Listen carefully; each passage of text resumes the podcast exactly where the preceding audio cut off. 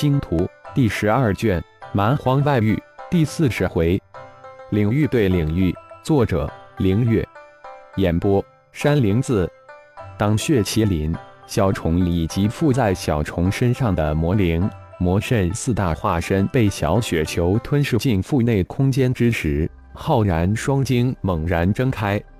回来了，怎么如此狼狈？本尊。快将我们三收入炼神塔！魔圣自会告诉一切。血麒麟似乎处于即将崩溃疯狂边缘，手指一点眉心，三道金光从眉心迸射而出，瞬间将血麒麟、小虫、魔灵三大化身射入炼神塔中。魔圣则一步跨了过去，瞬间融入浩然的身体之中。四大化身自从浩然在无尽星空坍塌之时被弹入蛮荒外域后，就被浩然派遣出去。四人自是天高任鸟飞，以浩然为中心向四面八方扩散出去。无论是血麒麟的血域，还是魔圣的幻域，除了 BOSS 级的蛮荒外域凶兽无法猎杀之外，其他蛮荒外域凶兽绝大部分无法逃过他们的领域。二人自是大肆吞噬蛮荒外域凶兽，仅仅十年的时间就迎来了人仙天劫，成功进阶人仙之境。而魔灵、小虫也如同虎入羊群，放肆地吞噬蛮荒外域凶兽血肉及灵魂。虽然四人分成四个方向，但神秘的魂引力量使他们四人殊途同归。两两会合后，四人又汇集到一块。四人一商议，化为二明二暗，分工协作，大杀四方。很快就在天外盟中名声鹊起。后又连杀蛮荒盟几大顶尖高手，响震天外、蛮荒两盟。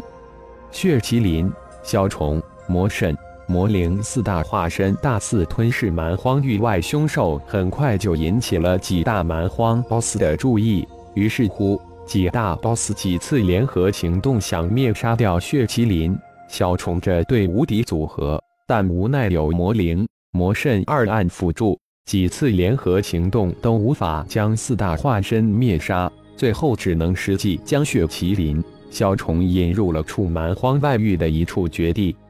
没想到围绕仙山的，居然是三大外域凶兽之中排第一、第二的噬魂、幽离。而且他们还联合起来了，难怪连魔灵也被重创，小虫也吞噬不了他们，反倒是魔圣是这次成功逃脱的最大功臣。许久之后，浩然喃喃自语，一脸的惊诧：噬魂、幽离、蛮荒第一、第二凶兽，这可是魔灵最好的融合灵魂。如果能融合这第一、第二凶兽的灵魂，魔灵化身未来可是无限可能啊！可是连魔灵也无法匹敌。浩然微微皱了一下眉头：“主人，你终于醒了。”就在这时，小雪球的声音响起。浩然瞬间将灵魂视觉空间连接到小雪球的双眼。天外盟、蛮荒盟几万高手立即展现出来，人还真不少。小雪球以迅雷不及掩耳之势吞噬了短短时间之间崛起的天外盟超级高手血麒麟及小虫之后，整个天地突静寂如黑夜一般，只剩下无数的倒吸凉气的声音。天外盟众高手对于血麒麟、小虫回归的喜悦与兴奋上涨未到高峰，就被眼前的巨变惊呆了。血麒麟、小虫两位大佬居然被吞噬了！而且似乎没有还手之手，我们两盟正好缺一个裁决。前辈做地上官之时，不妨做个公正裁决，不知可否？蛮荒盟中走出一个鼎足巨人，对小雪球行了一个通用礼，说道：“我们也赞同这位鼎人前辈作为裁决。”天外盟的轩辕剑也适时的高声说道：“再不说话。”不知天外盟的这帮都已经几千几万岁的愤青们，只怕又要喊打喊杀拼命了。先不说这位鼎族高手是不是浩然老弟的战仆，如果惹怒了，可不好收场。轩辕前辈，他可吞噬了血麒麟。小虫前，闭嘴！轩辕剑一声怒喝，打断了另一位天外盟高手的话。这家伙真是只要面子不要命。虽然轩辕剑平时在天外盟不管事，也少说话，也不张扬，但却不妨碍他是天外盟少数几个顶尖的超级高手，说话自然有极重的分量。嗯，先看看热闹也行。浩然轻轻吩咐道：“好，才雪，我喜欢。”小雪球嚣张的声音再次响起。然后大马金刀的坐在随手从空间里挪出的椅子上，你们可以开始了。一脸惬意的小雪球很快就进入了角色，开口道：“既然前辈发话了，我们按老规矩，十场七胜则为胜出一方。如果十场无法分出胜负，则继续加赛。谁先胜七场未胜，败落的一方作为先锋进入下一区域。”为胜出的一方打前锋，蛮荒盟之中走出一位异人族高手，羽翼已化为无形，浑身散发出无穷的威压。很明显，已突破神级高阶，破入了人仙之境。好，老规矩，大家都没有意见，开始吧。天外盟走出一位红发大汉，声音如雷霆一般，有请轩辕兄打头阵。为我们天外盟博一个好彩头。那红发大汉转过头来对轩辕剑意拱手道：“嗯，就让我来会一会蛮荒盟的高手。”轩辕剑上步跨了出去，身形一闪就到了场中间，双手一拱说道：“请蛮荒盟朋友赐教。”轩辕老哥怎么还没有突破到人仙之境？通过小雪球的感应，浩然轻声自语道。主人，人仙之境不是那么好突破的，没有几百上千年的时间磨练以及极大的机缘，根本无法突破到人仙之境。